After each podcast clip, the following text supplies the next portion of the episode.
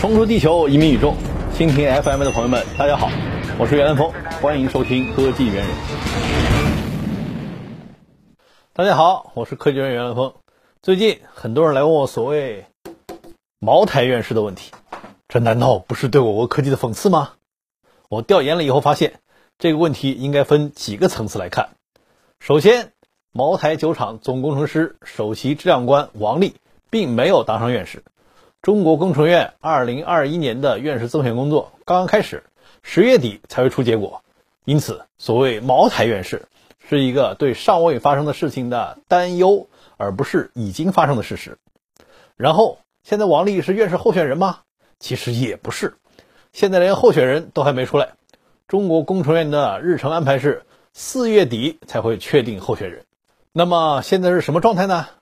现在是院士候选人提名阶段，王力受到了贵州省科协的提名，下一步才能决定他是否成为候选人。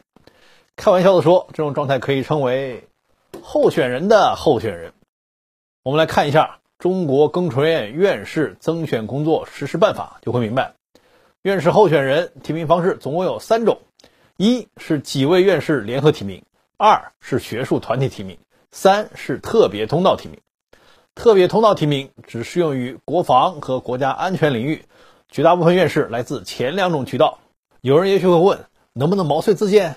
回答是不能。这个实施办法特别写明了不受理个人申请，我觉得这是正确的。否则，你可以想象会有多少人自己跳出来，形成一道奇迹。诺贝尔奖也不是自荐的吧。王丽走的是学术团体提名这条渠道。那么，哪些学术团体有提名的资格呢？回答是两类，一是各个学科的全国学会，例如中国化学会；二是各个省级行政单位的科协，例如贵州省科协。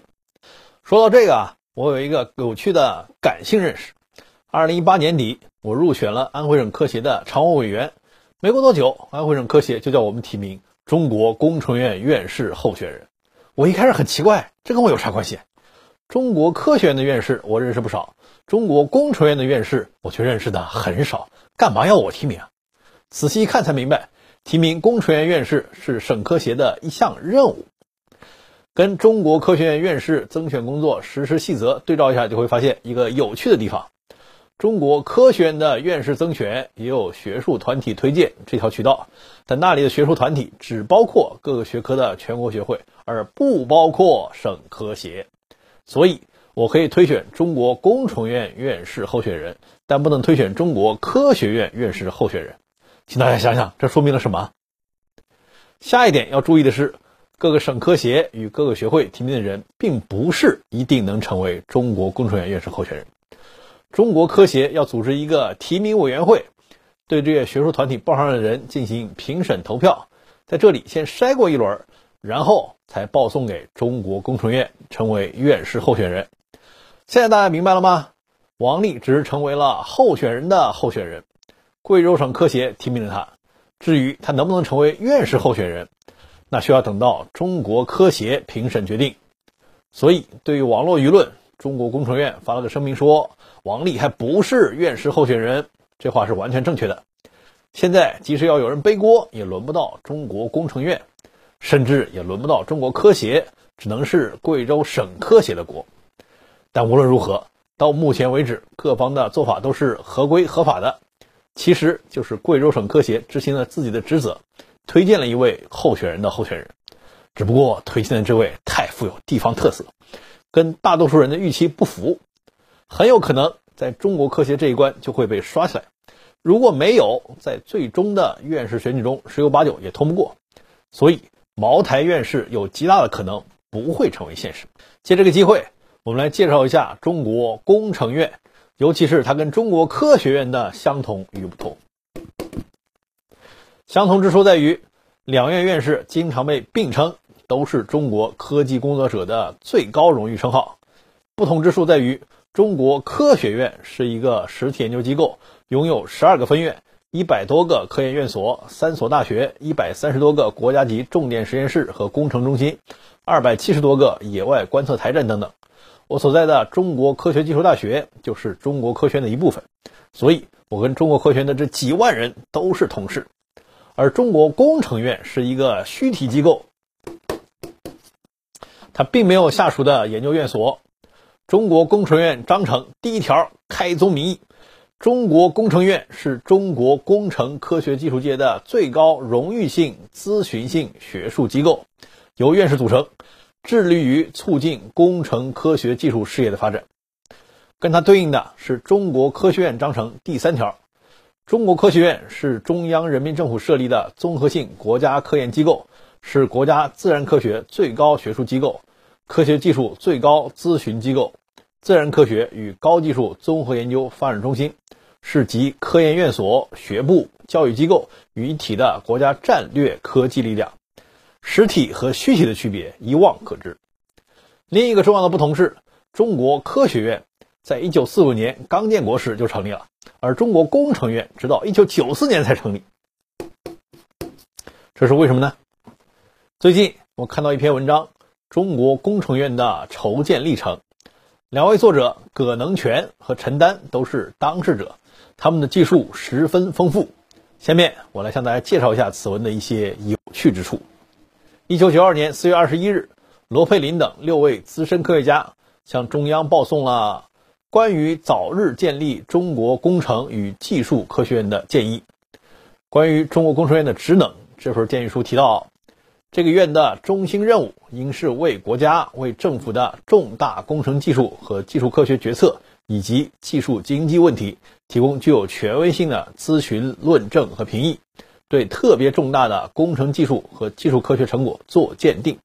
它理所当然的超脱部门和地区的局限性。关于中国工程院的筹建，建议书提到。我们建议立即责成中国科学院承担筹办的具体工作，以中科院技术科学部以及其他学部的部分委员为基础，吸收科学院学部以外的在工程技术方面有高度发明的人员，组成筹备委员会。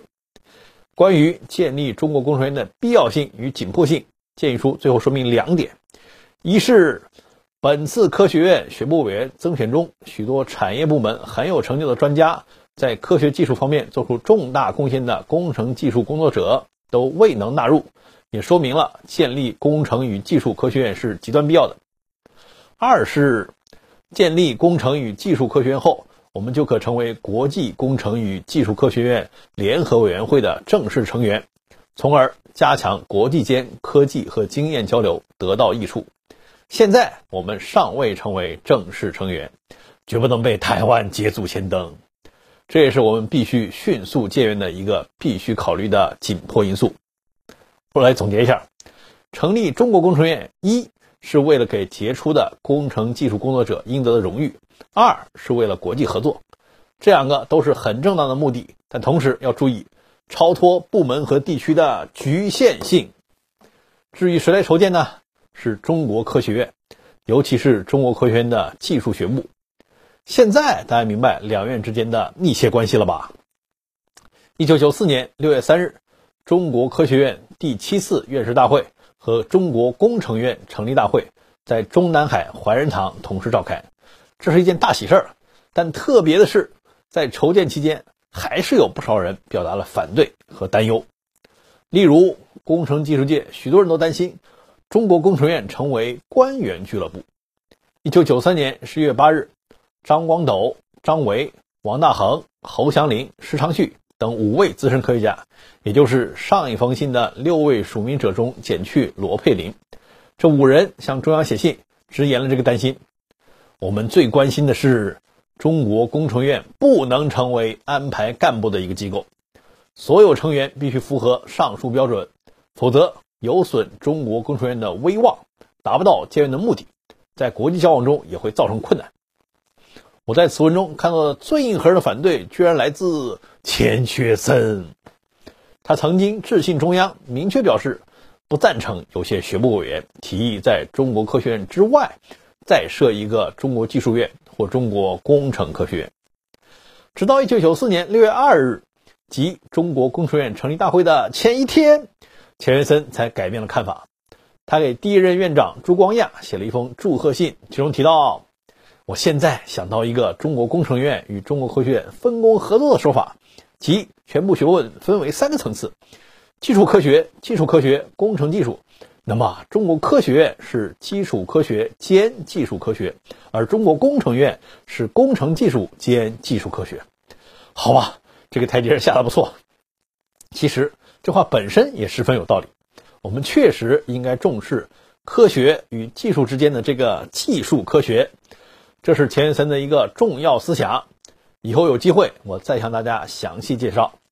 虽然钱学森不赞成设立中国工程院。但他还是成为了中国工程院的首批院士，这是怎么回事呢？当时中国科学院各个学部都要推选人进入中国工程院，数学物理学部推选的是朱光亚和中国科学院院长周光召，没有钱学森，因为他自己就不想干嘛。周光召认为这不合适啊，在国际上也不好看，于是主动退出，让位给了钱学森，不想当都不行。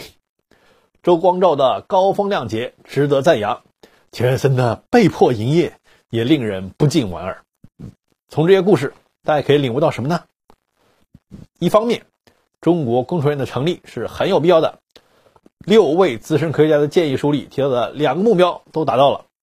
第一个目标，为像袁隆平这样有卓越贡献但没有进入中国科学院的学者提供了荣誉称号。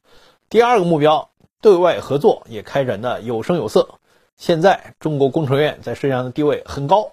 中国工程院的院刊《Engineering》正在成为综合类学术期刊中的顶级杂志。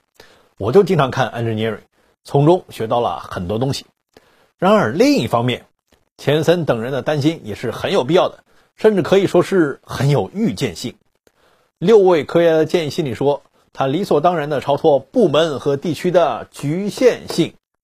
其实正反映了这些局限性会成为问题。前些年我们已经看到了一些这样的例子：官员的利益、地方的利益、各个产业和各个企业的利益都想掺和进来。中国工程院会不会成为官员俱乐部、企业俱乐部、资本俱乐部？人民群众对此高度警惕是完全应该的。说到底，中国工程院是一个学术机构，评选标准应该是学术。企业家创造了很多财富，官员做了很多组织工作，这本身就很好，但不应该把这跟学术成果等同起来，不应该什么好事都想占，那是贪得无厌。